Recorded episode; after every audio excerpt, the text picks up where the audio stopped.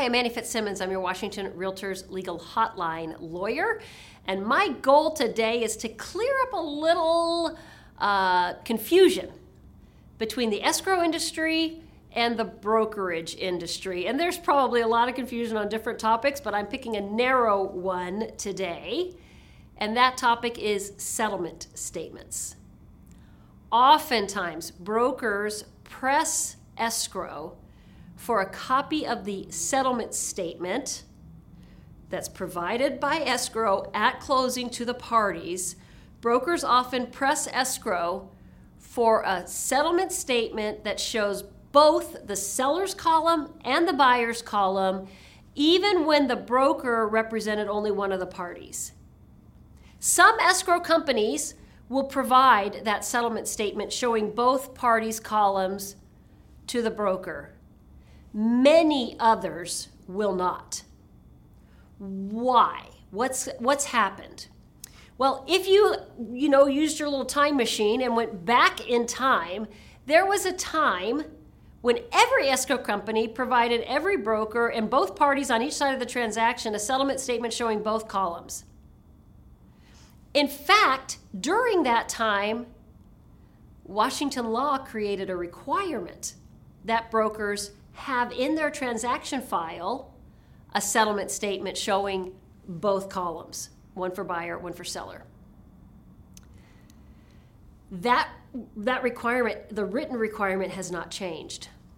However, federal law changed with respect to uh, confidentiality and protection of confidential information so much so that many escrow companies have interpreted that federal law to limit their ability, to limit their authority even, to deliver one, co- one party's column to the other party or to the broker for the other party.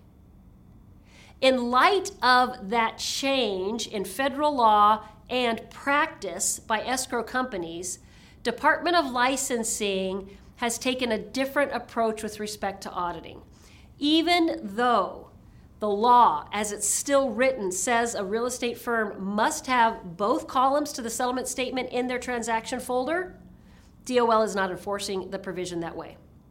In fact, as long as the firm has a settlement statement in their transaction folder showing at least their client's column DOL takes no position with respect to that uh, transaction folder.